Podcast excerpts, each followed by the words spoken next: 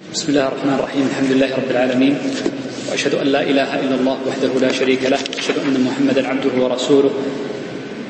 صلى الله عليه وعلى آله وأصحابه وسلم تسليما كثيرا إلى يوم الدين. ثم أما بعد. فيقول الشيخ رحمه الله تعالى كتاب الايلاء المراد بالايلاء هو الحلف في أصل اللغة.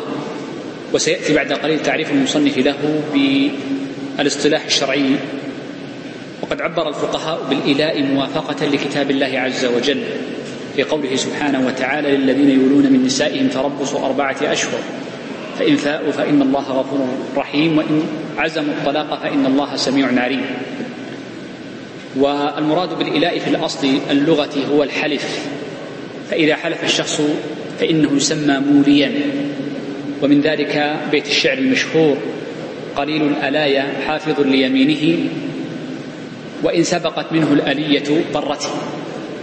فدل ذلك على أن المقصود بالإيلاء إنما هو الحلف بيد أن علماء اللغة يقولون إنه لا يوجد في لسان العرب كلمتان متوافقتان مترادفتان تمام الترادف. ولذا فإن الإيلاء فيه معنى زائد على الحلف وهذا المعنى الزائد أنه يدل على التقصير. فإن الإيلاء بمعنى التقصير فإذا حلف على أن يقصر في حق غيره سمي ذلك إيلاء. وهذا الذي جاء في كتاب الله عز وجل وهو أفصح الكلام وأبين. يقول المصنف رحمه الله تعالى كتاب الإيلاء. إذا الإيلاء في اللغة هو الحلف الذي يقتضي تقصيرا في المحلوف عليه. يقتضي تقصيرا في المحلوف عليه. قال وهو حلف زوج بالله أو صفته على ترك وطء زوجته في قبولها أكثر من أربعة أشهر. هذا التعريف الذي أورده المصنف هو التعريف الشرعي للإيلاء الذي يتكلم عنه الفقهاء رحمهم الله تعالى. وهو بهذا التعريف فعله محرم. فمن حلف على ترك وطء زوجته أكثر من أربعة أشهر فإنه يأثم بهذا الحلف. ويلزمه الحكم الذي سيأتي بعد قليل إما الهيئة أو التطليق. وأما إذا حلف الزوج على عدم وطء زوجته أقل من أربعة أشهر أو أربعة أشهر فأقل فقد فعل ذلك النبي صلى الله عليه وسلم كما في الصحيح حينما آل من نسائه شهرا. وفعل النبي صلى الله عليه وسلم يدل على أن الإيلاء أقل من هذه المدة والحلف على ترك الوطء أقل من أربعة أشهر أو أربعة أشهر فأقل أنه ليس حراما وإنما هو دائر بين الكراهة والإباحة. إذ النبي صلى الله عليه وسلم لا يفعل محرما ولا يفعل كذلك مكروها. والتحقيق أننا نقول إن الحلف على ترك وطء الزوجة دون أربعة أشهر مكروه إلا إذا وجدت حاجة. مثل ما فعل النبي صلى الله عليه وسلم فإنه لوجود الحاجة وهو التأديب حلف النبي صلى الله عليه وسلم ذلك الحلف صلوات الله وسلامه عليه.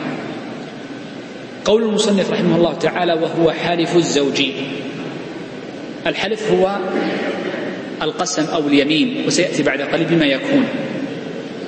وقول المصنف حلف يصح فيها ثلاثة أوجه في اللغة إما أن تقول حلف أو حلف أو حلف.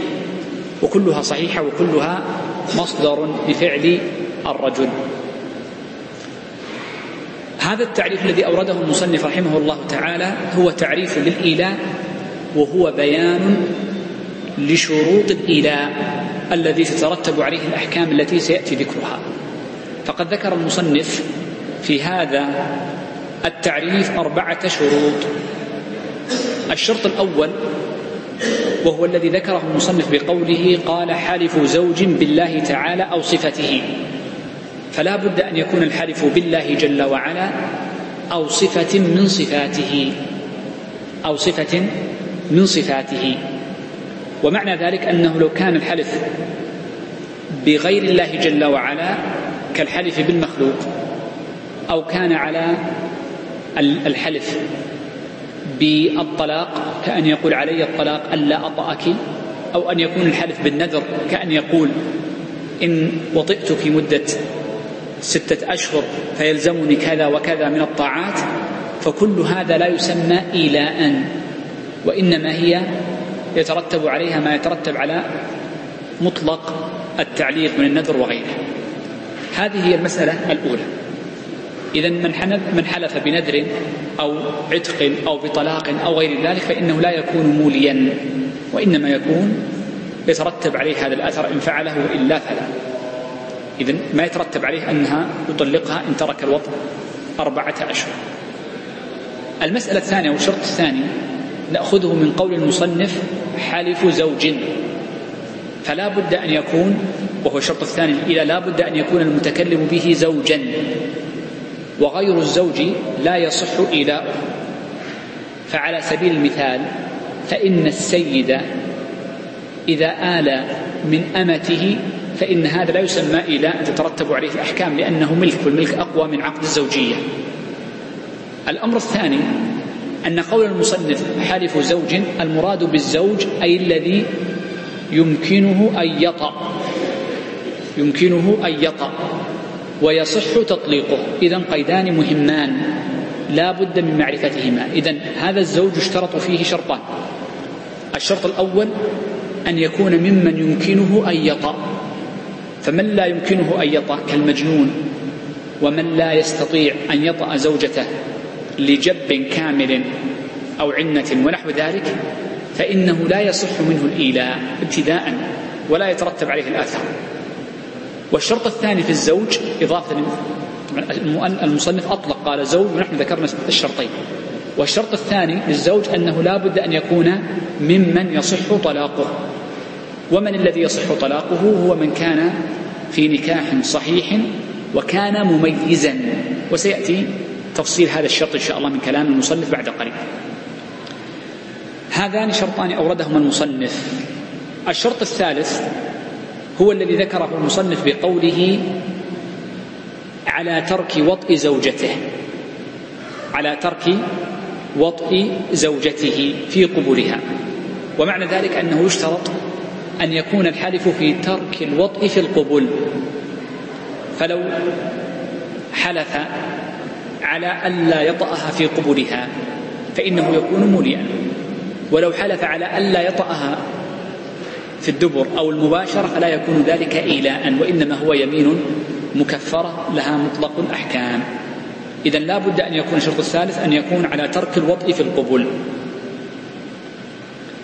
الشرط الرابع أنه لا بد أن تكون زوجته. وهذه مفهومة من الشرط السابق. وبناء عليه فإن الأمة والأجنبية لا يصح الإيلاء عليها. فلو أن رجلا قال لأجنبية أنت تحرمين علي سنة. فنقول لا يجب عليه أثر الإيلاء إلا إذا تزوجها. إذا تزوجها قبل انقضاء المدة فإنه يكون حينئذ إيلاء طيب. قول المصنف على ترك وطء زوجته لا بد من قيد في الزوجة فلا بد أن نعلم أن الزوجة لا بد أن تكون ممن يمكن وطئها. وهذا القيد ذكره في المنتهى وهو مهم جدا وسيأتي إن شاء الله. قوله في قبلها واضح وتكلمنا عنه قبل قليل. هذا هو الشرط الرابع. الشرط الخامس قول المصنف رحمه الله تعالى أكثر من أربعة أشهر. أي لا بد أن يكون الحلف على ترك الوطء أكثر من أربعة أشهر. إما صريحا أو كناية. فالصريح كأن يقول والله لا أطأك سنة. فهذا أكثر من أربعة أشهر. والكناية أن يعلقه على شيء لا يقع إلا بعد الأربعة أشهر. فحينئذ يكون بمثابة الكناية. طيب. قول المصنف رحمه الله تعالى أكثر من أربعة أشهر.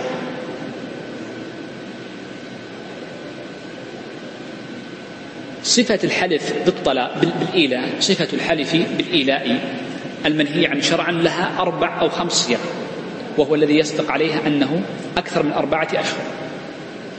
الحالة الأولى وهو الصريح بأن ينص في حلفه على ترك الوطء أكثر من أربعة أشهر.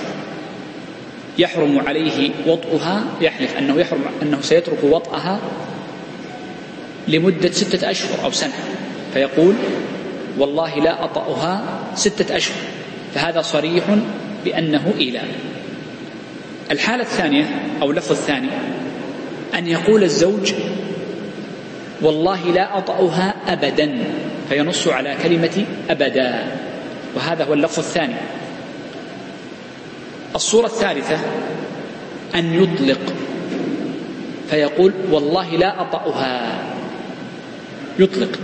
وينوي في داخل نفسه مطلق الترك لوطئها لوطئ الزوجة. الصيغة الرابعة أن يعلق الطلاق على شرط لا يوجد في أقل من أربعة أشهر. وسيأتي أمثلته من كلام المصنف بعد ذلك. والصورة الخامسة من صيغ الحلف بالطلاق هو أن يعلق الطلاق عن أن يعلق الوطأ عفوا. الصورة الخامسة من صيغ صيغ الحلف بترك الوطأ وليس بالطلاق هو أن يعلق وطأها على فعل محرم أو على فعل ضار بها. كأن يقول إن شربت الخمر أو إن وهبت مالك وسيأتي بعد قليل. إذا هذه الأمور الخمسة سيذكر المصنف بعد قليل أمثلة لها ونحن أوردناها في البداية لنعرف الصيغ وسنسترجع لها بعد قليل. نعم. يقول الشيخ ويصح من كافر. بدأ يتكلم المصنف في بعض الشروط وهذا هو الشرط الثاني في الزوج. فنحن قلنا إنه لا بد أن يكون زوجا يصح تطليقه ويطأ مثله. والكافر يصح تطليقه ويطأ مثله اذا فيصح منه الإيلاء. أو نحكم بأن مرأته إذا حلف بترك وطئها أنه إيلاء ولكنه لا يكفر إلا بالكفارة المالية ولا يكفر بالصيام لأن الصوم لا يصح منه. قال وقن والمراد بالقن هو العبد فالعبد والحر سواء في هذا الباب. ويضرب للقن المدة التي تضرب للحر وهي أربعة أشهر. قال ومميز والمميز هو من بلغ سبع سنين أو نحوها وكان دون سن البلوغ والمميز يصح طلاقه فيصح إيلاؤه. ولكن هذا المميز لا يؤمر بالفيئة ولا تلزمه الكفارة إلا بعد بلوغه.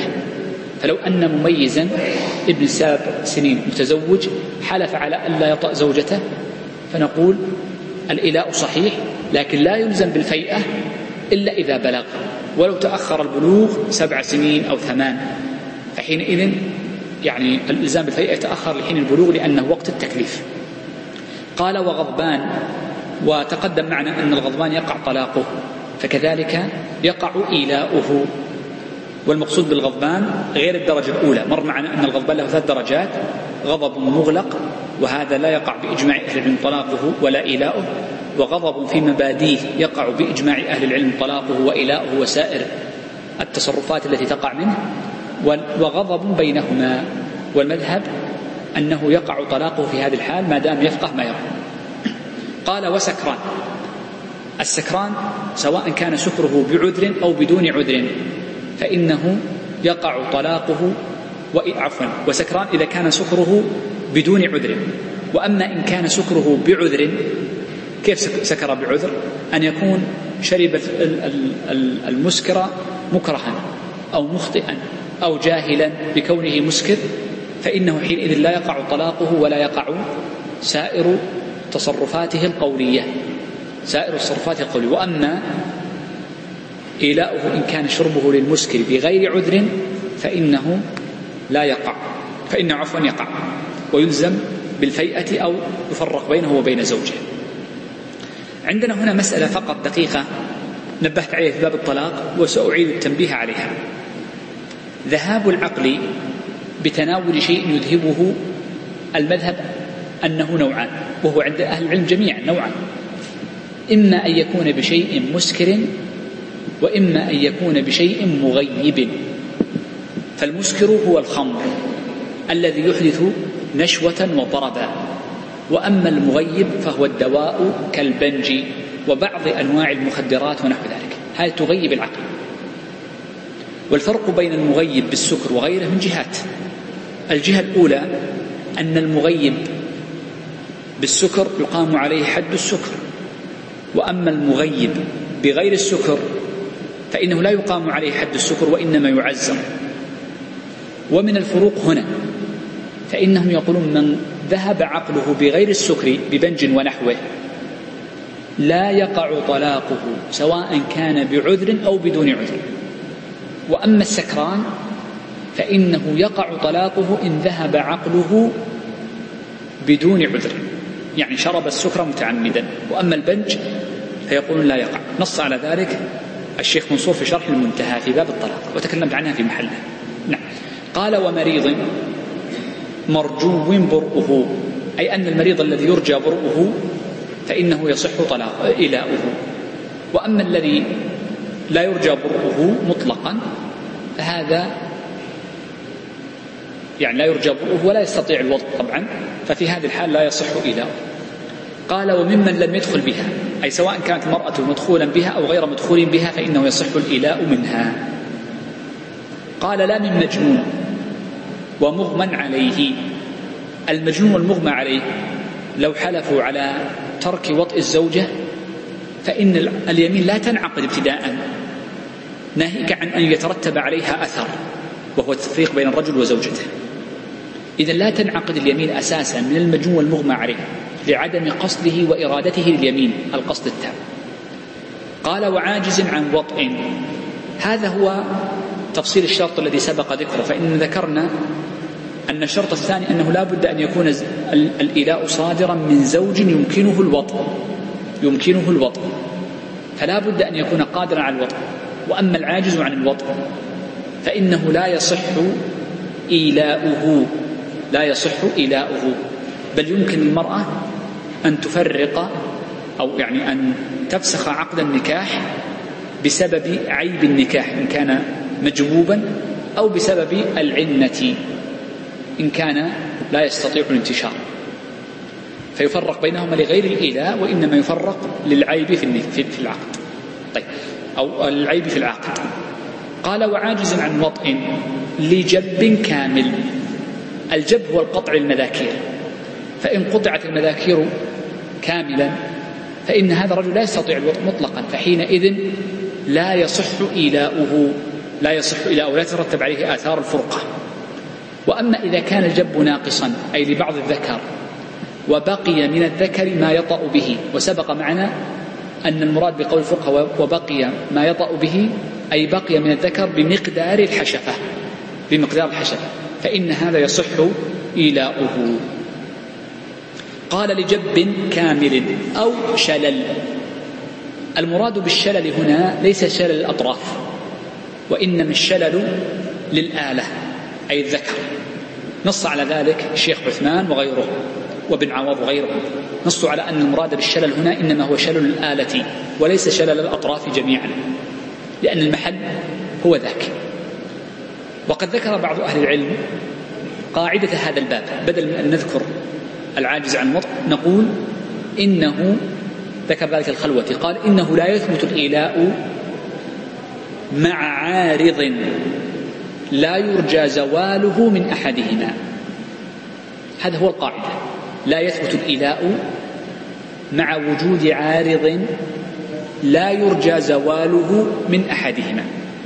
فلو كان في الزوج عارض لا يرجى زواله كمرض مزمن أو جب زي ما تفضلت الشيخ عبد الله أو قضية الشلل في الآلة فحينئذ لا يرجى برؤه فلا يصح إلى هذا من طرفه. ومن طرفها هي المانع الذي يكون من طرفها في الوطء كالرتق.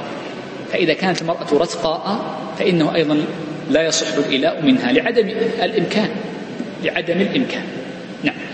ثم بدأ الشيخ رحمه الله تعالى بذكر بعض ألفاظ التي يقع بها الإلاء والتي ذكرناها أنها ترجع إلى خمس صيغ. فقال إذا قال لا وطئتك أبدا.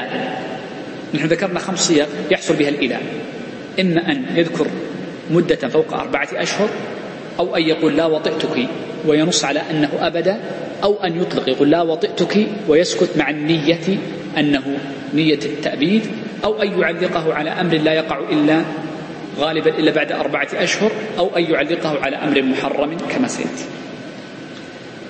قال المصنف هنا قول وإن قال لا وطئتك أبدا. هذه الصيغة الأولى. أو عين مدة تزيد على أربعة أشهر. لابد أن تزيد عن أربعة أشهر لكن لو قال لا وطئتك أربعة أشهر فإن هذا من الإلاء الجائز أو المكروه. فيكون جائزا أو مكروها. ولكن المحرم أن يزيد فوق أربعة أشهر. قال أو عين مدة تزيد على أربعة أشهر. هذا النوع الثاني. قال أو حتى ينزل عيسى أو يخرج الدجال. هذا هو النوع الثالث. وهو أن يعلق الوطء على شرط غالبا لا يوجد في أقل من أربعة أشهر أو أقل من مدة الإيلاء. وضرب المصنف لها مثالين المثال الأول قال حتى ينزل عيسى أو حتى يخرج الدجال. وقد استشكل هذين المثالين بعض أهل العلم وقالوا إن في ذلك نظر. فإن هذين الأمرين نزول عيسى وخروج الدجال قد يكون قريبا. قد يكون قريبا وليس غالبا أنه سيزيد عن أربعة أشهر. وذلك في حديث النواس في صحيح مسلم أن النبي صلى الله عليه وسلم لما ذكر لهم خبر الدجال قالوا حتى ظننا أنه في طائفة النخل أي أنه قريب منا. وذلك يخرج الدجال على حين غضبه. الله أعلم متى تكون. وهذا الذي استشكله بعض أهل العلم كالشيخ محمد الخلوتي. استشكل ذلك قال أن التمثيل بهذين فيه نظر. وذكر بعض الفقهاء أن القول بأنه حتى ينزل الدجال صحيح إلا في حالة واحدة وهو إذا قال هذه الكلمة في اليوم الثاني من خروج الدجال. لأنه قبل خروج الدجال الدجال سيمكث يوما كسنة ويوما كشهر ويوما كجمعة وسائر الأيام كسائر أيامنا أو أسرع من ذلك.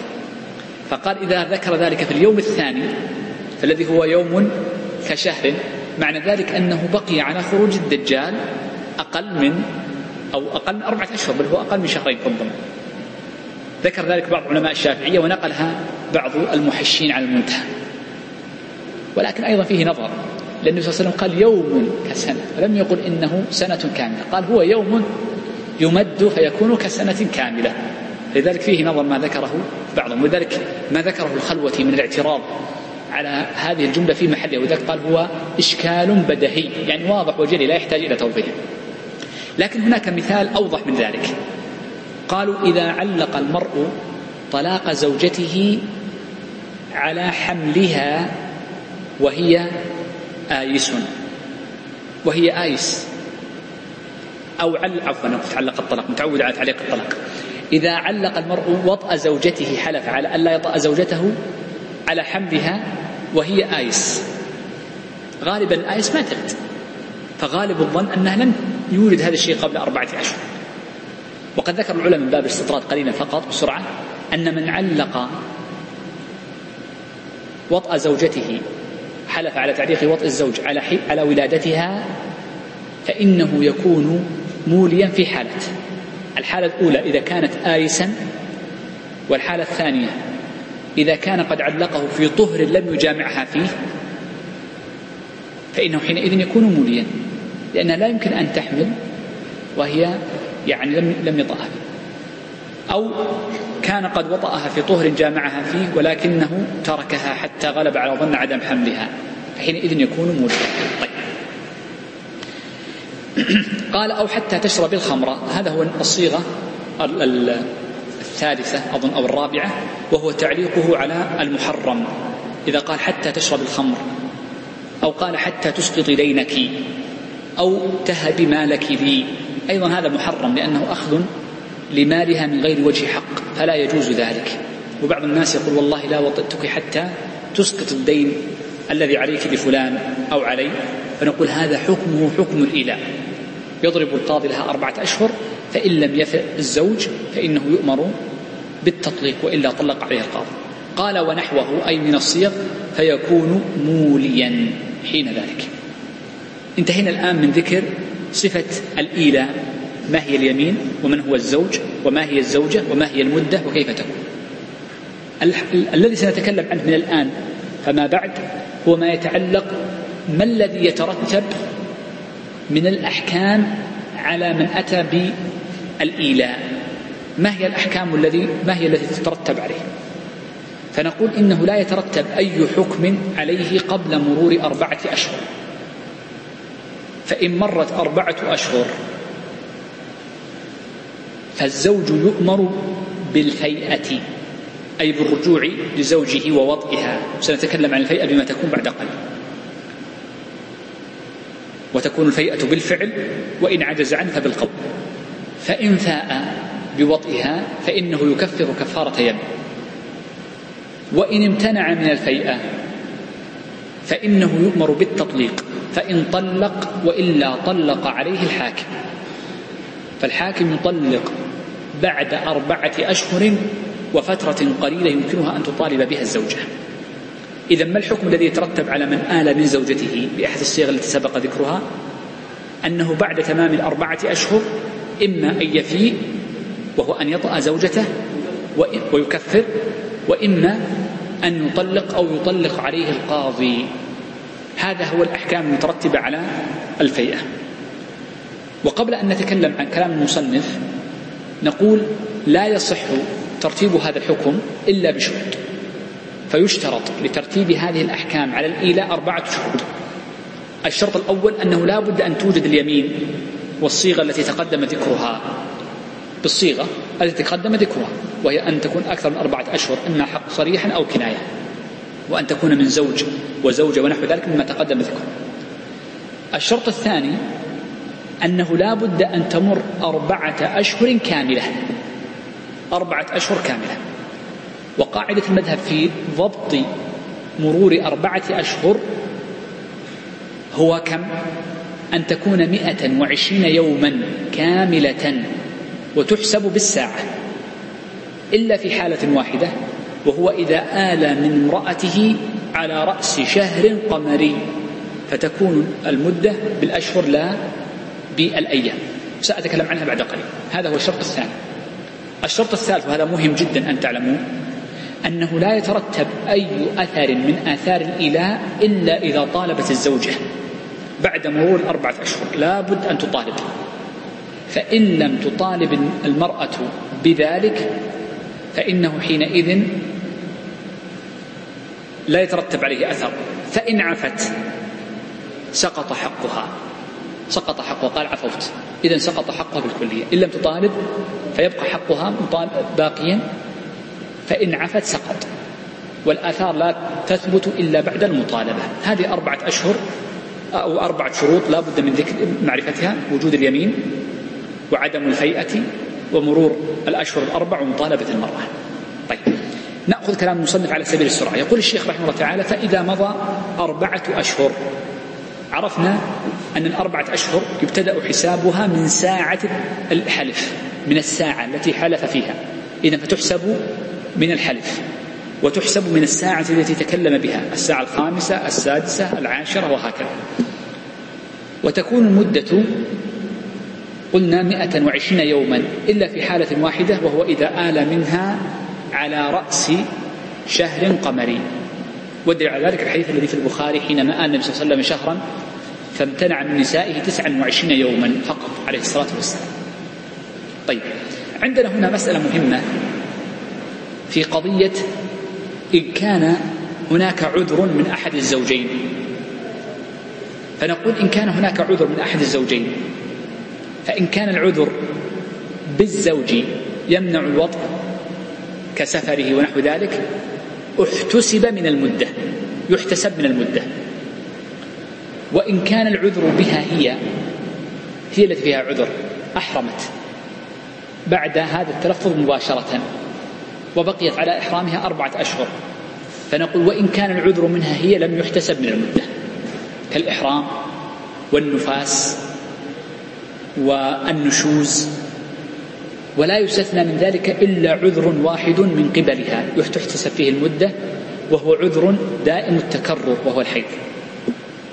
إذا كل عذر من قبل الزوج يمنع بالوطء مؤقت يحتسب من المدة كسفره ومرضه ونحو ذلك. والأعذار التي تكون من جانب الزوجة تقطع المدة كنفاسها ونشوزها وإحرامها. وأما العذر الذي هو الحيض فإنه لا يقتطع به لأنه غالب ولم يستثنه الله عز وجل في كتابه. طيب. إذا عرفنا الآن كيف تحتسب الأربعة أشهر.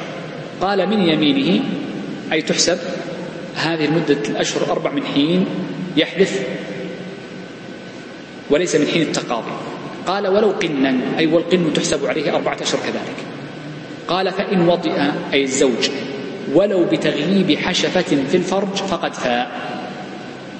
تكون الفيئة خلال المدة وبعدها بالوطئ ولو بهذا الحد الذي ذكره المصنف. وهذا الحد سبق معنا أنه هو الذي يجب به الغسل في الجنابة وهو الذي يحصل به الإحصان في باب الزنا وهو الذي يحصل به آه، وجوب الحد في الزنا وهو الذي يحصل به الرجعة في الفيئة والرجعة في باب الرجعة من الطلاق. فهذا الحد متكرر معنا دائما وهو تغيب الحشفة أو قدرها. طيب قال فقد أي رجع إلى زوجته. ولزمه التكفير. قال وإلا أمر بالطلاق. طيب انظروا معي هنا مسألة مهمة. نحن قلنا متى تجب الفيئة؟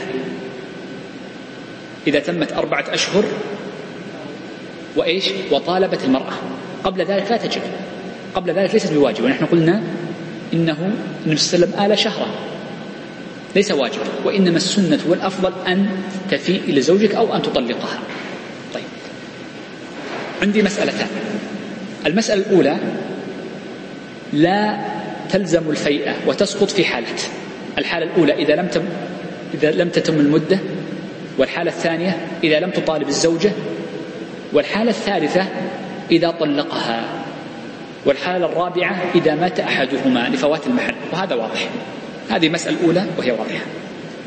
المسألة الثانية إذا وجد الشروط الأربع اللي ذكرناها قبل قليل في ترتب الحكم فنقول يجب على الزوج أن يفيء. وكيف يفيء؟ يجب أن تكون الفيئة بالفعل وهو الوطء الذي ذكرناه قبل قليل. فإن كان وقت وجوب الفيئة عاجزا عن الوطء بأن يكون مريضا مرضا يرجى برؤه أو غائبا ونحو ذلك. فنقول حينئذ يجب عليه أن يفيء بلسانه إذا متى يكون الفيئة باللسان؟ في باب الإله بعد وجود الشروط الأربعة يعني انقضاء المدة وكل شيء. ويكون هو عاجزا عن الوطء عاجز عن الوطء لعارض سيزول. وأما إذا كان عارض لا يزول فإنه لا يكون إله سقط الإله. لكن لابد أن يكون عارض يزول. طيب. كيف تكون الفيئة بالقول؟ سهل جدا. أن يقول لو قدرت لجامعتك. أو إذا قدرت جامعتك. هذا هو الفيئة بالقول. ويترتب على الفيئة بالقول أنه ينظر إلى حين شفائه وقدرته ولا تجب عليه الكفارة بمجرد الكلام بل لا تجب الكفارة إلا إذا فاء بالفعل. واضح المسألة إذا متى يكون الفيء بالقول ما يترتب عليه؟ يكون الفيئة بالقول إذا مضت المدة وطالبت الزوجة وجد الشروط السابقة والأمر الثاني كان عاجزا عجزا مؤقتا عن الفعل وهو الوطء فحينئذ يلزمه وجوبا أن يفيء بلسانه. فإن لم يفئ بلسانه انتقلنا للثاني وهو تطليق الحاكم. يجب أن يطلق الحاكم عليه. طيب. إذا عرفنا الأمر الأول. إذا مضت المدة يجب الفيئة إما بالفعل أو بالقول عند العجز. فإن لم يفئ أمره القاضي أن يطلق يقول طلق. أو بمعنى أصح أمره القاضي أن يفسق أن أن يفارق زوجته. لنقول يفارق زوجته. لأن للزوج الحق أن يطلقها وله الحق أن يخالعها. فإن المخالعة حينئذ يكون يعني مسقطا لحقه ولحقه وهو جائز لها. وذلك يقول المصنف فإن فاء بالقول أو بالفعل كما سبق معنا وإلا أمر بالطلاق. يعني يأمره القاضي بالطلاق فيطلق إما واحدة أو ثلاثا أو أن يخلع. قال فإن أبى قال لن أفي. ولن أطلق. طلق الحاكم عليه. يعني الحاكم هو الذي يطلق عليه. واحدة أو ثلاثا أو فسخ. أي فسخ هو أو فسخ القاضي. قول المصنف واحدة أو ثلاثا أو فسخ. تعود إما للزوج فالزوج مخير بين أن يطلق واحدة أو ثلاثا أو أن يفسخ. وتعود للحاكم أيضا فيصح للحاكم أن يطلق واحدة أو أن يطلق ثلاثا أو أن يفسخ. سواء فسخا مجانيا أو بعوض. لأن الصحيح عند متأخر الحنابلة أنه يجوز للقاضي أن يفسخ على عوض خلافا لما عليه جمهور أهل العلم. الجمهور لا يرون ذلك وذكر ابن مفلح وهو أول من ذكر ذلك أن بعض متأخري قضاة الحنابلة من المقادسة قالوا يجوز للقاضي أن يجبر على الخلع على عوض. وتقدمت معنا هذه المسألة في محلها في باب الخلع. طيب هنا استشكل هذه الجملة من جهة. قالوا الزوج يحرم عليه أن يطلق ثلاثا. يحرم عليه شرعا. فالنائب كذلك. القاضي ليس له أن يطلق ثلاثا فإن هذا محرم على الزوج فيكون محرما على القاضي. إذا فالأولى على القاضي أن لا أن يطلق إما واحدة أو أن يطلق بفسخ من غير ثلاث. ذكر ذلك الخلوة أيضا في حاشيته. وأنا أكرر لكم دائما الخلوة يتميز بميزات. ما هي؟ أنه دائما ينتقد الألفاظ. وهذه ميزة قلما توجد في غيره. فهو من كتب التصحيح. في فن عند الفقهاء يسمى بالتصحيح. ما هو التصحيح؟ أن يأتي شخص لكتاب ثم يأتي بألفاظه ويقول إن هذه اللفظة غير دقيقة. ليست المرادة. أن هذه اللفظة عليها الإشكالات كذا. فيصحح العبارات. من أشهر كتب التصحيح تصحيح الفروع للمرداوي تصحيح التنبيه للنووي تصحيح المنهاج للبلقيني وهو كتاب جليل جدا لو أتمه مؤلفه وغيرها من الكتب التي عنيت بالتصحيح. إذا الخلوة في حاشيته فيه كثير من التصحيح. الأمر الثاني فيه كثير من العناية بالفروق والاعتراضات. وهذه يعني ميزة فيه. حتى قال بعض مشايخنا عليه رحمة الله توفي الشيخ بن عقيل يقول يذكر الاعتراضات ولا يحلها. يعني يذكر دائما يقول هنا إشكال لكن ليس له يعني ما يذكر حلا فيحل هذه الاعتراضات من تلميذه ومن تلميذه؟ دائما نكررها من تلميذ؟ الشيخ محمد الخلوفي سم؟ أحسنت الشيخ عثمان بن قائد. أحسن شيخ عبد الله. ابن قايد هذا هو تلميذ الشيخ محمد الخلوتي. فيأتي وكثيرا ما يحل استشكالات شيخه ولذلك أتمنى أن يطبع الكتابان أسفل بعضهما. فإن هذا يورد استشكال وهذا يحله. أو يذكر أمرا يطلقه وهذا يقيده هكذا. طيب. يقول الشيخ فإن وإن وطئ في الدبر هذا سهل جدا. يقول وإن وطئ في الدبر أو دون الفرج فإنه لا يفي. لا يسمى فيئا لأن الفيئة لا بد أن تكون بالجماع. طيب. الجماع إذا كان جماعا محرما كأن يجامعها في حيض أو أن يجامعها في نفاس أو أن يجامعها حال إحرامها فهل يكون فيئة أم لا؟ المذهب نعم أنه فيئة. وسبق معنا في الدرس الماضي أن الرجعة تكون بالوطء المحرم بخلاف التحليل للزوج الأول فإنه لا يكون بالوطء المحرم. وقد قيل ما الفرق بينهما؟ ذكر ذلك الخلوة في بابه. وحاولوا أن يجعلوا لها فروقا في التفريق بين المسألتين فمما ذكروا من الفروق قالوا إن هذا رجعة للأمر الأول والرجعة للأمر الأول يعني يباح بالفعل وإن كان محرما. وأما النكاح التحليل المحلل هذا متى يحل له؟ فإنه ليس إرجاع للأمر الأول بل هو استباحة وضع جديد. فلا بد أن يكون وطئا مباحا لا محرما. طيب يقول وإن كانت بكرا أي المرأة كانت بكرا وادعت البكارة. يعني قال أنا نعم أو قبل ذلك. يقول المصنف آسف نسينا كلمة يقول وإن ادعى بقاء المدة. اختلف الزوج مع الزوجة فقال لم تنتهي الأربعة أشهر. وهي قالت لا أنت حلفت من ستة أشهر. ومقر باليمين لكنه مخالف لها في المدة. فإنه يصدق مع يمينه. يصدق مع يمينه. أي أن القول قوله لأنه هو الذي تكلفه أعلم هنا استشكال في قوله في قولهم صدق مع يمينه. لماذا جعلت اليمين؟ مع أن القاعدة عند الفقهاء أن اليمين إنما تكون في الأموال وعندهم قاعدة أنه لا يمين في الأنكحة النكاح لا يمين فيه. فهذه من الاستشكالات في هذه المسألة وسنتكلم عنها إن شاء الله في باب الأيمان في القاعدة. هذه قال أو ادعى أنه وطئها. حلف الرجل على زوجته ألا يطأها مدة سنة. فلما رفعت القاضي أثبتت أنه قد حلف على ذلك قبل أربعة أشهر. فلما جاء القاضي قال نعم أنا حلفت قبل أربعة أشهر ولكني قد وطأتها خلال هذه المدة الماضية. ولا بينة له ولا لها. صدق هو لأن هذا الفعل وهو الوطء من قبله ولكن مع يمينه. لا بد أن يحلف على ذلك. فالقول قوله لأنه هو المتكلم. قال وإن كانت بكرا يعني ثبت أنها حقيقة أنها بكر. أو ادعت البكارة قالت ما زلت بكرا. وشهد بذلك امرأة. يكفي بذلك شهادة امرأة واحدة.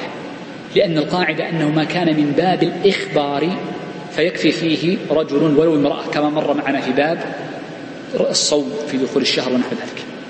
قال وشهد بذلك امرأة عدل صدقت. أي صدقت هذه المرأة بقول بقولها أنها ما زالت بكر وأنه لم يطأها زوجها. أيضا مع يمينها فلا بد أن تحلف اليمين. ختم المصنف هذا الباب بقوله وإن ترك وطأها إضرارا بها بلا يمين ولا عذر فكمولي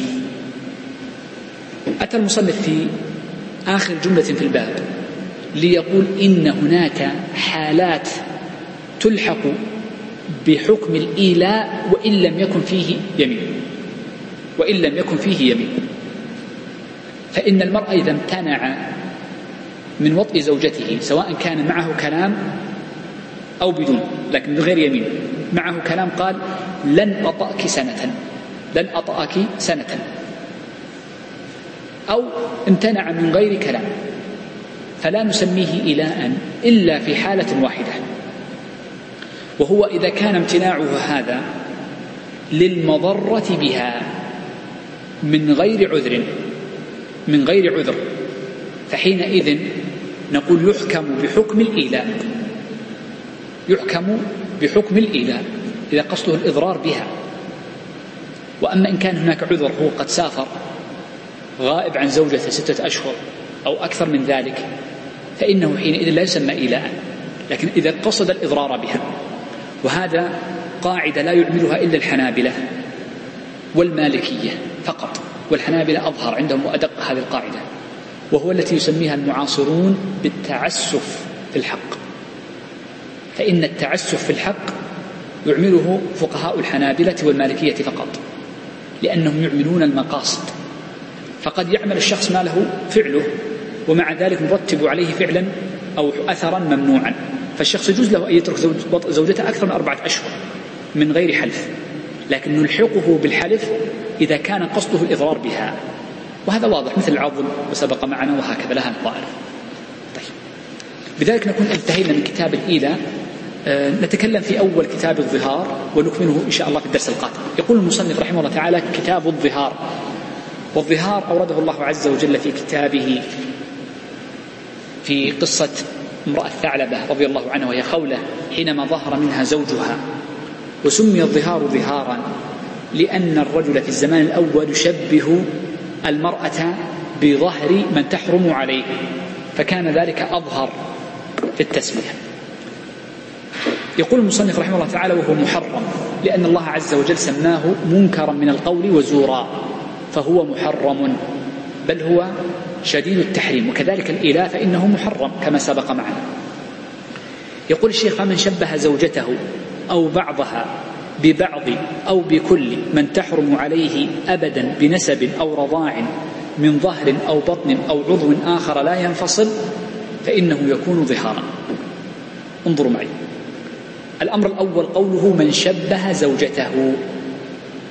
من شبه زوجته. وقوله من شبه لا بد أن يكون فيه تشبيه. لا بد أن يكون فيه تشبيه. وبناء على ذلك لو نادى الرجل زوجته بمن تحرم عليه فقال الرجل لزوجته يا أمي أو قال لها يا أختي فإن هذا لا يكون ظهارا وإنما قال الفقهاء يكره للرجل أن ينادي زوجته بمن تحرم عليه. ما يقول يا أمي يا أختي. يكره لأنه قد يؤدي إلى لفظ الظهار. لكن ليس فيه تشبيه. قال يا أمي فمعناه إظهار الكرامة كذلك. وذلك وكذلك المرأة. ذكر فقهاؤنا أنه يكره لها أن تنادي زوجها بيا أخي أو يا أبي أو نحو ذلك. إذا فلا بد فيه من التشبيه. الأمر الثاني قوله زوجته. إذا لا بد أن يكون التشبيه للزوجة. فغير الزوجة من الأمة أو الأجنبية لا يصح المظاهرة منها. وسنتكلم عن الأجنبية بعد قليل. قال أو بعضها ببعض أو بكل من تحرم عليه. انظر معي. قوله شبه زوجته أو بعضها ببعض أو بكل. شبه زوجته أو بعضها ببعض أو بكل. هذا يدلنا على أن صور التشبيه أربع. تشبيه زوجته بمن تحرم عليه. هذه الصورة الأولى. الصورة الثانية تشبيه بعض زوجته بمن تحرم عليه. الصورة الأولى تشبيه زوجته بمن تحرم عليه أنت من غير يمين طبعا الظهار ما في يمين. أنت كأمي أو كظهر أمي ما نقول كأمي أنت كظهر أمي. أنت علي كظهر أمي. تشبيه للزوجة كلها بمن تحرم عليه؟ لا ببعض كظهر أم لكن كأمي أنت علي كأمي بكل بكل امرأة تحرم عليه كلها. هذه الصورة الأولى. الصورة الثانية تشبيه المرأة امرأته. ببعض من يحرم عليه أنت علي كظهر أمي. هذه الصورة الثانية. الصورة الثالثة أن يشبه بعض زوجته بكل من يحرم عليه أو بمن يحرم عليه. يقول ظهرك كأمي. ظهرك علي كأمي. لا بد أن تقول علي أو عليه. الصورة الرابعة التشبيه أن يشبه البعض بالبعض. أن يقول لزوجته ظهرك عليه كظهر أمه. واضح؟ إذا أربع صور هذه معنى قوله شبه بعضه ببعض أو بكل. طيب. المسألة الثالثة قوله من تحرم عليه.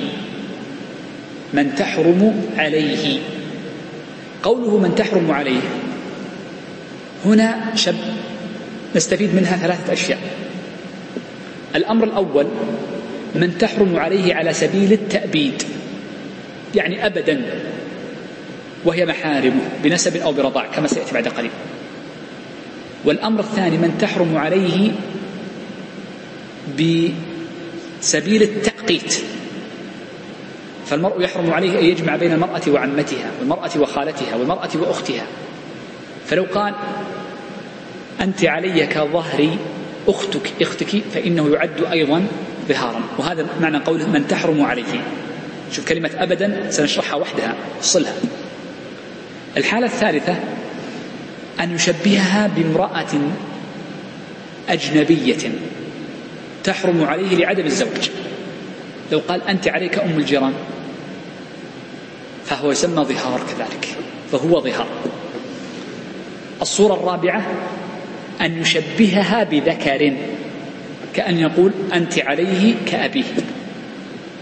إذا فقول المصنف بكل من تحرم عليه يشمل من حرمت عليه على سبيل التأبيد ومن حرمت عليه على سبيل التعقيد التأقيت ومن حرمت عليه على لعدم العقد عليها وهي الأجنبية وبالذكر.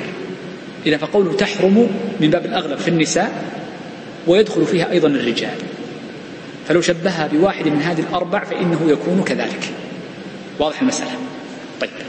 قال بكل من تحرم عليه أبدا. كلمة أبدا لها احتمالان. انتبهوا معي في حل ألفاظ المصنف. إما أن يكون مقصود المصنف تحرم عليه أبدا وأما التي تحرم عليه مؤقتا. على سبيل التأقيت. فإنها لا تكون ظهارا. فنقول هذا غير صحيح. فإنه يشمل ما حرمت عليه أبدا وما حرمت عليه على سبيل التأقيت. معا وإما أن يكون مقصوده بأبدا أي أن الظهار مؤبد. أن الظهار مؤبد. ليس مؤقتا. ليس أنت تحرمين كظهر أمه مدة يوم. وإنما قال على سبيل التأقيت. على سبيل التأبيد ولا ليس على سبيل التأبيد. وسيأتي إن شاء الله بعد قليل الحديث عن عن التأقيت. إذا قول المصنف أبدا لها احتمالان. إما أن تعود للظهار أي أن الظهار مؤبد وإما أن تعود للتحريم فيكون التحريم آه، على آه، المشبه به وهو المرأة المحرمة يجب أن تكون على سبيل التأبيد فيكون حينئذ الكلام ناقصا فنقول إما أبدا أو مؤقتا. طيب. قال بنسب أو رضاع هذا توضيح لمن تحرم عليه. من ظهر أو بطن أو عضو آخر لا ينفصل. لا بد أن يكون البعض المشبه به من زوجته أو من تلك المرأة الأخرى المحرمة لا بد أن يكون البعض عضوا لا ينفصل كالظهر والبطن واليد والرأس والقدم ونحو ذلك والبضع كذلك. باب أولى إذن لا بد أن يكون عضوا لا ينفصل.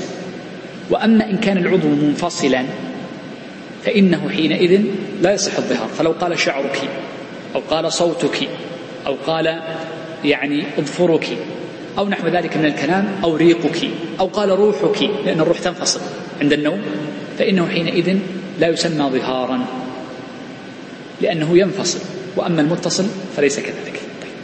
وحينئذ يسمى لغوا يعتبر لغوا. طيب. طيب. يقول بقوله لها أنت علي أو معي أو مني. لا بد أن يقول أول شيء هذه الكلمة علي أو معي أو مني أو ما في معناها كعندي. فلا بد أن ينسبها لنفسه. كظهر أمي أو كيد أختي أو وجه حماتي ونحوه طبعا المراد بالحمات هنا من هي؟ ها؟ هو الحماة تصدق على اثنين. في لغتنا الدارجة نحن تصدق على أخت الزوجة. هذا لغتنا الدارجة سمى حماة. وتصدق أيضا على أم الزوجة كذلك وهذا يستخدمها بعض الناس كذلك. فبعضهم يطلقها على أم الزوجة وأحيانا يطلقها على أخت الزوجة. وأم الزوجة تحرم على سبيل التأبيد ولا على سبيل التأقيت؟ على سبيل التأبيد إن إن دخل بها وإن لم يدخل بها فإن على سبيل التأقيت. وإن قلنا إن المراد بالحماة هي أختها فإنه على سبيل التأقيت. فدلنا ذلك على أن المصنف ليس له اختيار بأن قوله التحريم أبدي أن المحرمة تكون أبدا. إذا قال إذا قال هذه الكلمات الثلاث أنت علي أو معي أو مني وفي معناها عندي كظهر أمي أو كيد أختي أو وجه حماتي لأن هذه الأعضاء لا تنفصل فإنه حينئذ يكون ظهارا. انظروا عندي مسألة أخرى دقيقة جدا انتبهوا لها. نحن قلنا الجملة ما هي؟ أنت علي كظهر أمي. هناك جملة أخرى إذا قال أنت كظهر أمي. أو أنت كأم ما نقول كظهري أنت كأمي ليس كظهر أمي. إذا شبه الكل بالكل. إذا قال أنت كأمي شبه الكل بالكل. وليس فيها عندي أو علي أو معي. ليس فيها مع هذا الضمير. إذا عند الجملتان أعيد المسألة مرة أخرى. عند الجملتان متشابهتان لكن الحكم فيها مختلف. إذا قال أنت علي كأمي. والحالة الثانية إذا قال أنت كأمي. الجملة الأولى أنت علي كأمي هذه ظهار إلا أن ينوي التكرمة أو الكرامة فحينئذ نقول الأصل الظهار لكن إلا أن تدعي النية. أما المسألة الثانية إذا قال أنت كأمي من غير علي أو معي فإنه لا يك... الأصل فيها عدم الظهار إلا إذا نوى. هذا العكس. وفرق بينهما قالوا لأن قول الرجل لزوجه أنت كأمي من غير علي هذا الغالب في الاستعمال أنه يكون مقصود به الكرامة. فالمغلب في الاستعمال هو الأصل الذي لا يحتاج إلى نية. وأما غير المغلب هو الذي يحتاج إلى نية. إذا الفرق بين المسألتين أنه إذا قال في المسألتين نويت الكرامة فلا يقع به الظهار. وفي المسألتين إذا قال نويت الظهار فهو ظهار. وإذا قال لا نية لي ففي الحالة الأولى إذا قال أنت علي كأمي فهو ظهار وإذا قال أنت كأمي فليس ظهارا الفرق بينهما فيما إذا قال لا نية لي. طيب. طيب قال أو قال أنت علي حرام. انظروا المذهب أن قول المرء لزوجته أنت علي حرام فإنه يكون ظهارا سواء نوى الطلاق أو لم ينوي الطلاق هذا مشهور المذهب وهو المعتمد. وهنا انتبهوا مسألة أنا سأقف معها قليلا لأنها كثيرا ما يقع فيها الناس. هذه المسألة من أشكل المسائل. حتى ذكر ابن القيم في إعلام الموقعين أن فيها أربعين قولا. في قول الرجل لزوجته أنت علي حرام. ما الذي يقع بها؟ وكثير من الناس يتلفظون بهذه الكلمة. والفقهاء لا يفرقون بين التعليق والتنجيز. التنجيز كان يقول أنت علي حرام والتعليق يقول إن فعلت كذا فأنت علي حرام. فيجعلون الحكم فيهما واحد. وأنتم تعلمون أن التحريم إما أن يتجه للأعيان وإما أن يتجه للزوجة. فإن اتجه للأعيان فلا شك أن فيه كفارة يمين. لقول الله عز وجل يا أيها النبي لم تحرم ما أحل الله لك؟ تبتغي مرضات أزواجك. ثم قال بعد ذلك قد فرض الله لكم تحلة أيمانكم. فلو حرم الشخص على نفسه كأسا أو قنينة أو كتابا أو سيارة أو أرضا أو طعاما أو شرابا فكل ذلك فيه كفارة. إلا إذا حرم زوجة قال أنت علي حرام. فالمذهب أنه مطلقا يكون ظهارا وعلتهم في ذلك. قالوا لأن هذه الكلمة تحتمل الطلاق وتحتمل الظهار والظهار أخف من الطلاق لأن الطلاق فيه فرقة والظهار لا فرقة فيه وإنما فيه كفارة. فحينئذ نقول إن يكون ظهارا ولذلك خطير جدا أن المرء حينما يحرم على نفسه زوجته هذا خطير جدا جدا جدا. فلينتبه في هذه المسألة. طيب. يقول أو كالميتة إذا شبه المرأة بالميتة زوجته بالميتة أو الدم فإنه يكون مظاهرا لأنه محرم تناولهما. طبعا ويستثنى من ذلك كله فيما إذا نوى أنك كظهر أمه في الكرامة فإنه يقبل حكما وديانة لا شك. طيب. قال الشيخ وإن قالته لزوجها. لو أن المرأة قالت لزوجها أنت كأبي أو علي كأبي. فليس بظهار وعليها كفارته انظروا معي. قوله ليس بظهار سأرجع لها بعد قليل. لكن قوله وعليها كفارته أي كفارة ماذا؟ الظهار.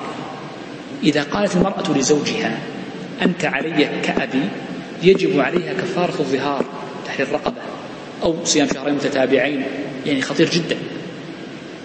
ومتى تجب هذه الكفارة؟ نقول تجب هذه الكفارة إذا مكنت من نفسها مطاوعة. وأما إذا وطأها من غير مطاوع من غير تمكين منها فلا كفارة عليها. طيب انظروا معي. ألا يوجد تناقض بين قولهم إنه ليس ظهارا ويجب عليها كفارة الظهار؟ هل يوجد تناقض ولا لا؟ فيه نوع تناقض لكن سم سم. إيه ليه؟ يعني, رتبت عليه كامل كفارة الظهار وليس ظهارا ما هو أثر الظهار؟ إلا الكفارة. لا لا فرقة بالظهار إلا في حالة سأذكرها بعد قليل.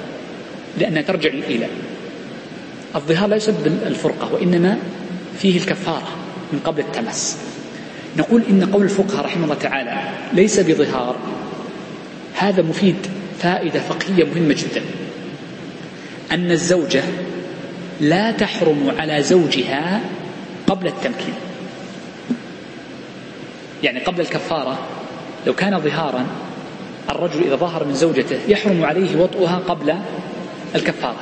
لكن لو هي التي قالت بالظهار تلفظت بلفظ الظهار لا يحرم عليه ولا عليها لا يحرم عليه الوطء ولا يحرم عليها هي التمكين لا يحرم عليه الوطء ولا يحرم عليها التمكين قبل الكفارة.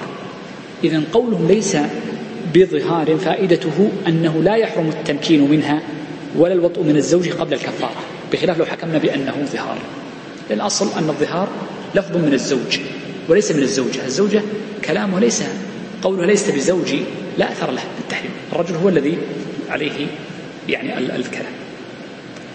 يقول الشيخ رحمه الله تعالى ويصح من, كل من كل زوجة. هذه الجملة محل استشكال. لماذا؟ لأن أصل كلام المصنف وتصح من كل زوج وهو المقنع. في أصل مقنع وتصح من كل زوج وهذا صحيح. فإنها تصح من كل زوج يصح طلاقه. ومن الذي يصح طلاقه؟ الزوج المميز. فيصح من المميز ومن الحر ومن العبد ومن البالغ ومن الرشيد ومن السفيه. فكل زوج يصح طلاقه يصح إيلاؤه. وهذا صحيح. من لا يصح طلاقه دون سن التمييز لا يصح والمجنون والمغمى عليه فلا يصح إيلاؤه ولا ظهاره. هذا واضح الجملة. كذلك قوله وتصح من كل زوج يدل على أن غير الزوج ولو كان وليا لا يظاهر. أبوه أو وكيله لا يظاهر. الذي يظاهر الزوج نفسه. طيب. لكن المصنف هنا قلبها فقال ويصح من كل زوجة. ونفس هذه العبارة موجودة في المنتهى أنها تصح من كل زوجة. ونحن قلنا قبل قليل إن الظهار لا لا يكون من زوجة ليس ظهار. كيف نقول يصح من كل زوجة؟ فنقول لها توجيهان أو ثلاث توجيهات. التوجيه الأول أنها خطأ والصواب أن تكون زوج. والتوجيه الثاني أنه نقول ويصح لزوم الكفارة من كل زوجة. أي كل زوجة تلزمها الكفارة بشرطها وهذا فيه تكلف. المقصود ويصح الظهار ونحن قلنا لا ظهار. فيه تكلف هذه الإجابة. وهناك جواب ثالث. أن يكون العطف في قوله ويصح من كل زوج يكون معطوفا على محذوف. ويكون تقدير هذه الجملة. ويصح الظهار من كل زوج من كل أجنبية. من كل زوجة. ويصح الظهار ويصح الظهار من كل زوج من كل زوجة فكأنه حدث فيه تقدير يعني يصح الظهار من الزوج لكل زوجة. وهذه الطريقة التي مشى عليها بعض الشراح أو محشي المنتهى. فلا بد من هذا التقدير وإلا فإن العبارة يكون فيها ركاكة. طيب. آه قول المصنف هنا رحمه الله تعالى ويصح من كل زوجة. آه عرفنا هذه المسألة. آه طيب. آه في خمس دقائق ننهي الفصل الذي بعده. يقول الشيخ رحمه الله تعالى فصل ويصح الظهار معجلا. معجل واضح أي من غير تعليق ولا تأخيت ومعلقا بشرط. مثل أن يقول إن فعلت كذا أو إن قدم شهر رمضان فأنت كظهر أمه أو أنت عليه كظهر أمه فإنه حينئذ يكون معلقا بشرط. ويترتب على ذلك أنه ما قبل وجود هذا الشرط ليس بمظاهر يجوز له الوطء فإذا وجد هذا الشرط يحرم عليه الوطء حتى يكفر كفارة الظهار. طيب. قال وإذا وجد صار مظاهرا. يعني إذا وجد الشرط صار مظاهرا. قال ومطلقا أي ويصح الظهار مطلقا غير مؤقت ويصح مؤقتا كما ذكر المصنف. ومعنى قوله يصح مؤقتا كأن يقول الرجل لزوجته أنت علي كظهر أمي شهر رجب الذي نحن فيه الآن. شهر رجب. فهذا الشهر إذا وطأها فيه فإنه تلزمه كفارة الظهار. وإذا ترك حتى ينقضي هذا الشهر فإنه حينئذ يعني يجوز له وطئها وينقضي ظهاره. قال فإن وطئ فيه أي في الشهر المؤقت فيه كفر. فإذا فرغ الوقت زال الظهار. يقول الشيخ ويحرم قبل أن يكفر وطء ودواعيه. يعني أي كفارة يعني أي عفوا أي وطء ودواعي الوطء مثل المباشرة والتقبيل ونحو ذلك يحرمان قبل الكفارة. لأن الله عز وجل قال من قبل أن يتماسا وهذا يشمل الجماع وغيره. فلا بد أن يكون الكفارة قبل ذلك وهذا يخالف اليمين فإن اليمين يجوز الحنث قبل التكفير ويجوز التكفير قبل الحنث وأما هنا فلا فيلزم التكفير قبل الحنث. قال ويحرم قبل أن يكفر وطء من المظاهر للمظاهر منها ودواعيه وهو الاستمتاع بما دون الفرج ممن ظهر منها. قال ولا تثبت الكفارة في الذمة إلا بالوطء. وبناء على ذلك فإن الرجل إذا كان ظهاره مؤقتا ولم يطأ في هذه المدة التأقيت فلا كفارة عليه لأنه لم يثبت في ذمته فقط بعد. لأنه قال ولا تثبت إلا بالوطء يعني لا تثبت الكفارة في الذمة فتكون واجبة إلا إذا وطأ فإن الحالة الأولى إذا كان مؤقتا وانقضت المدة ولم يطأ فلا كفارة. الحالة الثانية إذا طلق زوجته قبل أن يطأها فلا تجب عليه الكفارة كذلك. فإن عاد وتزوجها فلا يجوز له وطئها حتى يكفر. الحالة الثالثة إذا مات أحدهما فلا كفارة. لأنها لم تجب بعد ولم تثبت. قال ولا تجب نعم ولا تثبت الكفارة إلا بالوطء وهو العود. والمراد بالعود هو الوطء. نصا نص عليه الإمام أحمد. قال ويلزم إخراجها قبله عند العزم عليه أي عند العزم على على العود. إذا الكفارة لها ثلاث حالات. الحالة الأولى تثبت وتجب في الذمة عند الوطء. الأمر الثاني تكون واجبة لكن ليست لازمة في الذمة. والفرق بينهما أنه إذا مات الشخص لا تخرج من تركته ولا تكون دينا فيها لأن الكفارات كلها تبقى في الذمة ما تسقط إلا كفارة واحدة ذكرناها تذكرون؟ لا على المذهب إذا كان الشخص عاجز عن كفارة تبقى في ذمته فإن مات تخرج من تركته. إلا كفارة واحدة. وهي كفارة الجماع في نهار رمضان فقط. هذا دائما نكرر هذه الكلمة. أحسنت. طيب. يقول ويلزمه إخراجها. يجب عليه الإخراج عند العزم. إذا الحالة الثانية أنه يجب من غير ثبوت في الذمة عند عزمه على الوطء إذا رغب في الوطء والأمر الثالث إذا لم يعزم على الوطء وإنما أراد أن يطلقها أو نحو ذلك فإنه لا تجب عليه الكفارة ولا تثبت في ذمته. يقول المصنف رحمه الله تعالى وتلزمه كفارة واحدة لتكريره قبل التكفير. يعني لو أن زوجا كرر الظهار من زوجته قبل أن يكفر أكثر من مرة فإنما تلزمه كفارة واحدة لأن القاعدة في التداخل أنه إذا كان شيئا واحدا ومحلا واحدا فإنه حينئذ تتداخل كفارته. قال قبل التكفير من واحدة أي من زوجة واحدة. ومفهوم ذلك أنه إذا كفر ثم ظاهر مرة أخرى وجدت عليه كفارة أخرى. قال ولظهاره من نسائه بكلمة واحدة. ممكن أن الرجل يظاهر من نسائه جميعا بكلمة واحدة يقول أنتن كظهر أمي. فما دام قد تكلم بكلمة واحدة وجب عليه كفارة واحدة. بخلاف إن ظاهر بكلمات باختلاف المحل وباختلاف الفعل. فقال زينب كظهر أمي. وفاطمة كظهر أمي وهكذا فإنه في هذه الحال تجب عليه لكل واحدة منهن كفارة لأنهن منفصلات. وهي داخلة في قاعدة مشهورة وهي قاعدة التشريك. هل يقبل التشريك في الظهار أم لا يقبل ذلك؟ لذلك نكون قد أنهينا ما نريد أن نتكلم عنه من الظهار في درس اليوم. آه، يبقى معنا إن شاء الله الدرس القادم تتمة الظهار وكتاب اللعان كاملا بمشيئة الله عز وجل. ربما من المسائل التي نسيتها مسألتان مهمتان. المسألة الأولى مسألة تتعلق بالكفارة. نحن قلنا قبل قليل إنه يجب على المرء إذا ظاهر من زوجته أمران. يجب عليه التوبة إلى الله عز وجل لأن لأنه فعل محرما. وسمى الله عز وجل الظهار منكرا من القول وزورا. فيجب عليه أن يتوب إلى الله ويستغفر. هذا الواجب الأول. الواجب الثاني أنه يجب عليه كفارة. وهذه الكفارة تجب عند العزم وتستقر في الذمة عند الوطن. فيجب عليه الكفارة وتكون الكفارة آه، كما سيأتي إن شاء الله في الدرس القادم كم مقدارها وتكون قبل قبل الجماع ودواعيه هذه المسألة الثانية. المسألة الثالثة هل تطلق الزوجة إذا ظهر منها زوجها؟ نقول نعم.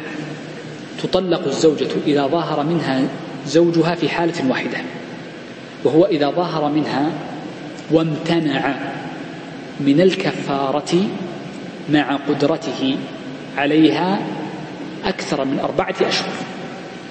فيلحق حينئذ حكم الظهار بالإيلاء فيأتيه القاضي فيلزمه إما بالفيئة وهو بالكفارة وإما بأن يطلق. فإن لم يطلق طلق القاضي عليه. إذا الحل فيها أو متى يفرق بين الزوج وزوجته بسبب الظهار إذا امتنع أكثر من أربعة أشهر هذه مسألة يعني مهمة يجب أن تكون في الذهن. بقيت مسألة نجد لها مدخلا فيما لو ظهر من أجنبية ثم تزوجها وما الفرق بينها وبين اليمين؟ سنفرض أن نتكلم في أول الظهار لكن اختصرت. لعلي إن شاء الله ما أنسى. أبدأ بالفرق ما ما شبه اليمين بالظهار في الدرس القادم. سنبدأ به. إن شاء الله إن ما نسيت. وصلى الله وسلم وبارك على نبينا محمد.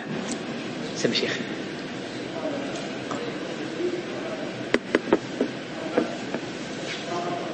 نعم نعم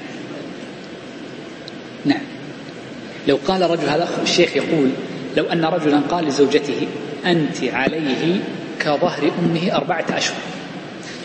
أكثر من أربعة أشهر من أربعة أشهر. نعم أنت عليه أكثر من أربعة أشهر.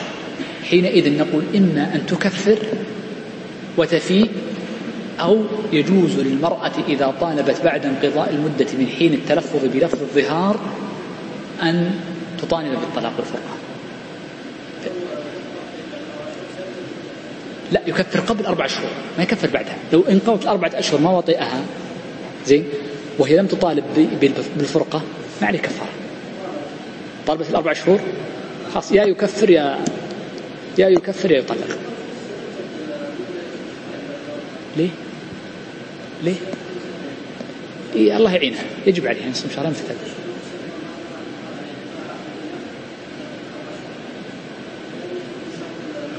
ما فهمت أربع شهور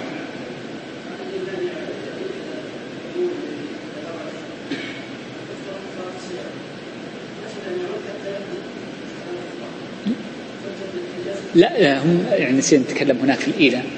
أنهم يقولون وينظر القاضي الزوجة الكف بكفارة وعلاج من مرض ونحو ذلك. فالعذر هنا من طرفه هو فيجب عليه أن يفيء بلفظه. حينئذ فيقول لو قدرت أو انتهت المدة وطأتك ثم يصوم. يجب أن يشرع في الصيام. فهو أخر الكفارة. لا يجب أن يفيء بلسانه سم شيخنا آمرني شيخ. ترى ما أسمع شيخ عبد الرحمن.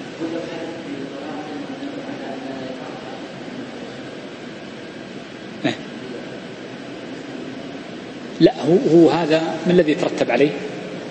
آه أنه ليس إلاء وحينئذ فإنه إن وطئها قبل المدة آه تطلق الزوجة ويعتق آه، من علق العتق ويلزمه النذر فإن لم فإن لم آه، يفعل ذلك فإننا نقول إذا كان قصده الإضرار بها فلها الحق أن تطالب بعد أربعة أشهر.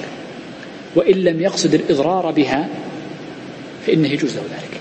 إلا إذا رفعت مر معنا أنها إذا رفعت بترك الوطء أكثر من ستة أشهر تضرر. فيفرق بينهما لترك الوطء ولكنه حتى لو جلس خمسة شهور. بنذر يقول يجوز. لو قال آه والله لا أطأها ستة أشهر. لا نعم ما ما نبي والله. قال علي أن أحج لبيت الله ماشيا إن وطأتها قبل ستة أشهر. فيقول على المذهب ليس إلاء فيجوز له أن يمتنع طبعا فيها إشكال واحد أن الشيخ آه، موسى نفسه المؤلف في الإقناع ضرب مثالا من صور الإيلاء بصورة آه، فيها نذر. مع أنه قال أن النذر في مقدمة الكلام. من أصل الرواية الثانية في المذهب وهي اختيار الشيخ تقي الدين أن كل تعليق يسمى حلفا. فالنذر التعليق على النذر والتعليق على الطلاق يسمى إيلاء والحقيقة الرواية الثانية آه، أضبط في قاعدة المذهب وأدق. ولكن مشروع المذهب لابد أن يكون بالله أو بصفة من صفاته. ومعلوم أن الشيخ موسى يعني آه، يعني آه، معني باختيار الشيخ تقي الدين. ولذلك يذكر كثيرا في الإقناع اختيارات الشيخ تقي الدين كثيرا. وهي من الكتب الستة التي رجع إليها ذكر المستوعب ويصح المستوعب اسم فاعل واسم مفعول. ما في نص صريح في جعله مستوعب أو مستوعب. يصح مستوعب ويصح أن يكون مستوعبا. هو مستوعبا لغيره وقد يكون هو مستوعبا يعني أن الفقه مستوعب. للأشياء يمكن هذا. فالشيخ منصور نعم موسى عفوا قلت منصور. الشيخ موسى لا يعني يرجح اختيار الشيخ تقي الدين كثيرا في مؤلفاته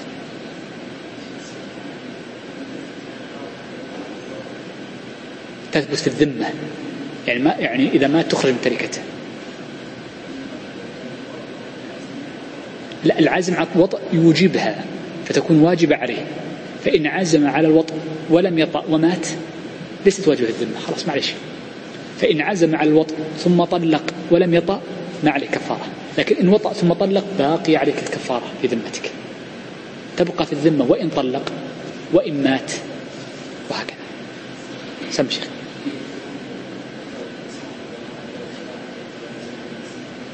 المرداوي في الإنصاف بلا إشكال خلافا لمن وهم من المعاصرين. وأقول وهم بمعنى كلمة وهم.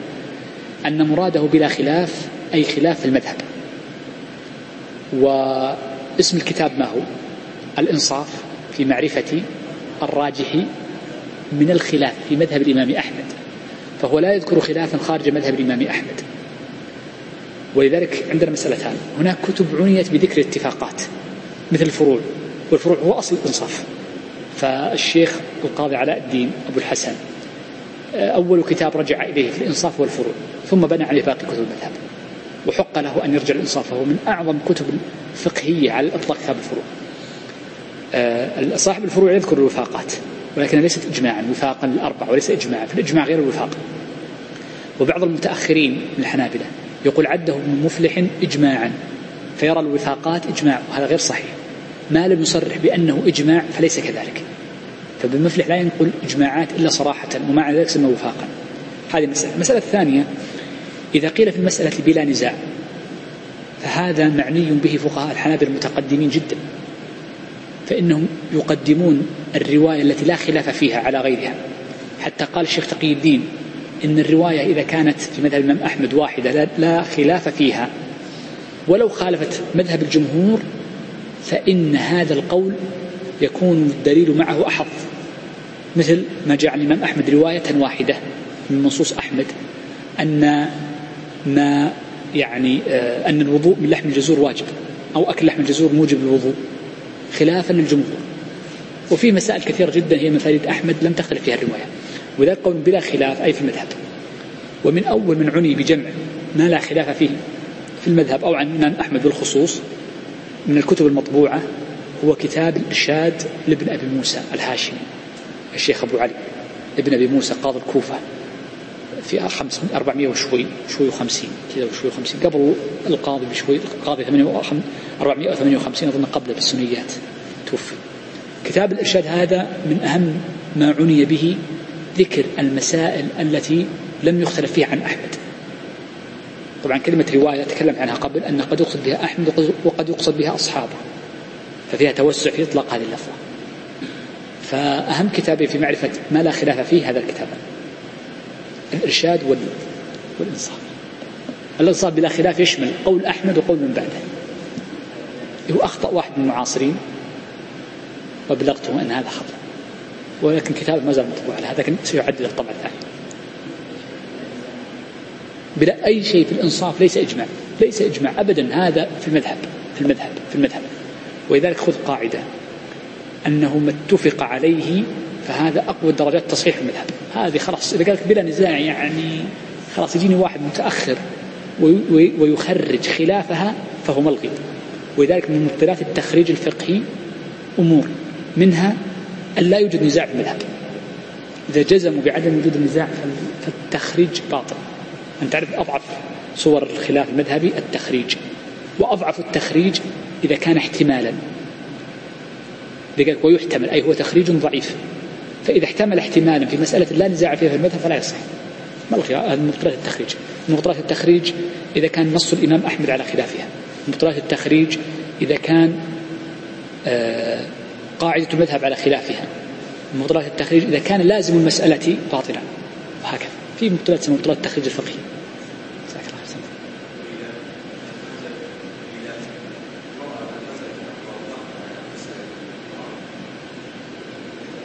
يعني رجل حلف أن لا يطأ زوجته زين؟ بعدين؟ قالت ما أبغى. خلاص. خافت على نفسها تطلب بالطلاق ليس لأجل إله وإنما لأجل آخر لترك الوضع.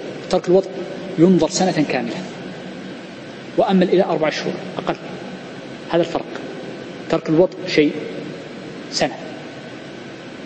ما تطلق إلا بعد ترك الوضع سنة إذا كان عنين وإذا كان غير عنين بترك الوضع ستة أشهر مثلا على خلاف في وأما الإله أربع شهور تكلمت عنها في أول باب النكاح. فلأنه حلف حلف بالله بخطورة هذا الحدث يقول أربع شهور فقط. ما وطئها تطلق. تبقى تبقى وينفق عليها وتجلس في بيته. الرسول آل من نسائه شهرا. ولكنه خرج عليه الصلاة والسلام وسكن في مشربة عليه الصلاة والسلام في المسجد فجاءه عمر قصة مشهورة. فيجلس في البيت يخرج.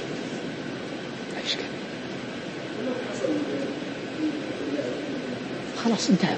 خلاص ما في أي مشكلة. في الظهار أنت تتكلم عن ظهار ولا إيلاء؟ ظهار ولا إيلاء؟ ظهار غير يا شيخ. ظهار غير. الظهار شيء والإيلاء شيء. الظهار يقول أنت من غير يمين. أنت علي كظهر أمي. والإيلاء يقول والله لا وطئتك. فيحلف بالله أو بصفة من صفاته الثاني لا يشترط لا يكون فيها يمين. والأولى فيها يمين. فعن أيهما تتكلم؟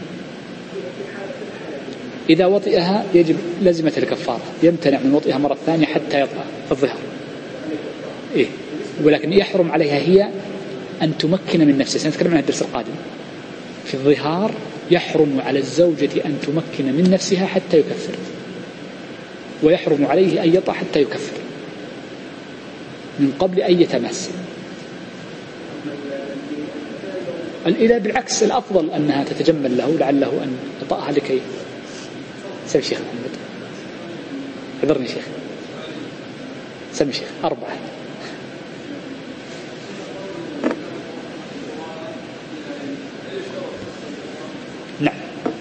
يشترط قصد الإضرار في النية وتعرف النية بأحد أمرين.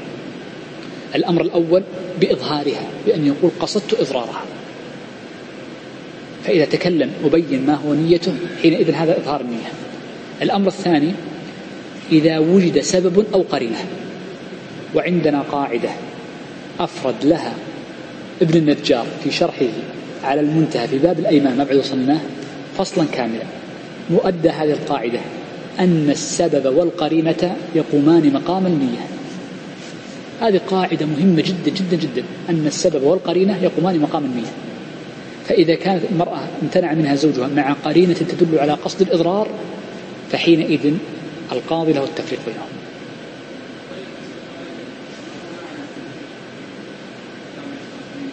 أيوة.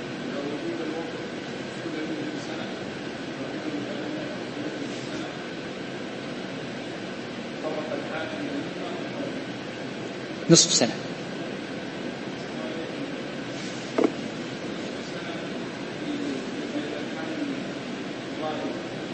إذا كان غائبا ولكن في الثلث مطلق الوطن.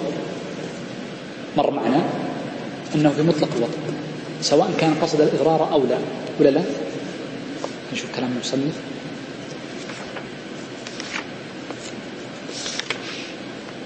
شوف يا شيخ.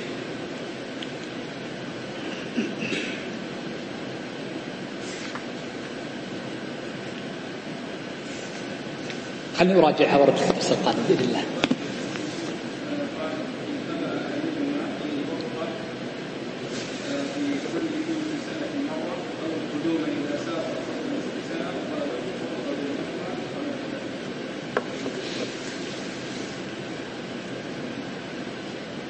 ثلث السنة كم؟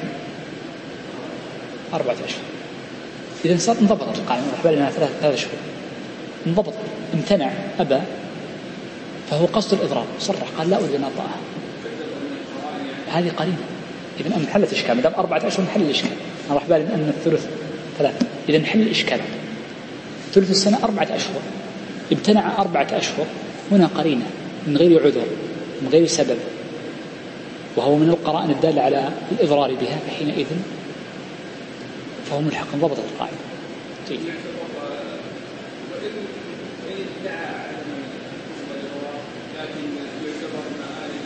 من غير عذر يعني لما نقول الشخص معه عذرك ليس مريضا ليس عاجزا ليس يعني أي سبب من الأسباب التي تمنع من الوضع فهذا واضح هذه قرينة واضحة جدا لأنه قصد الإضرار بها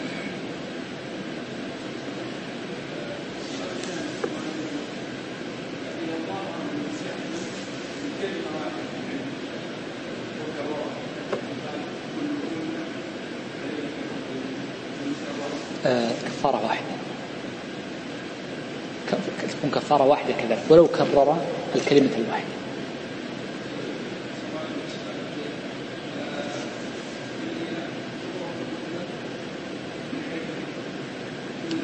من ذو حلف. بالضبط.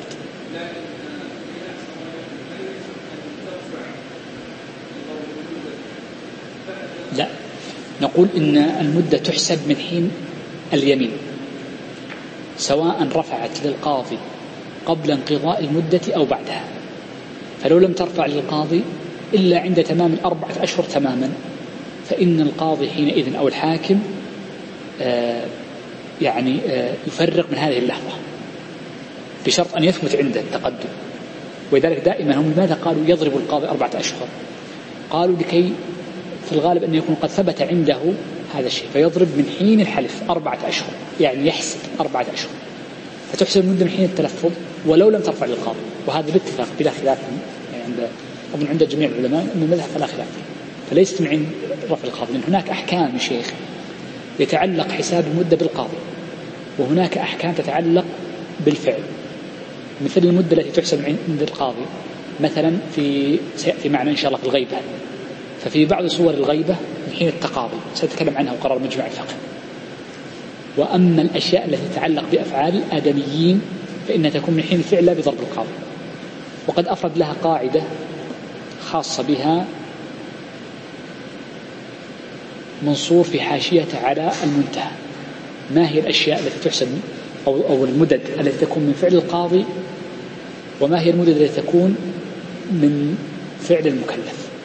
حد ذكر لها قاعدة لكن تحتاج مراجعة عليها يجي في الدرس القادم إن شاء الله. بإذن الله عز وجل ما نسيت. خلاص الأسئلة سبي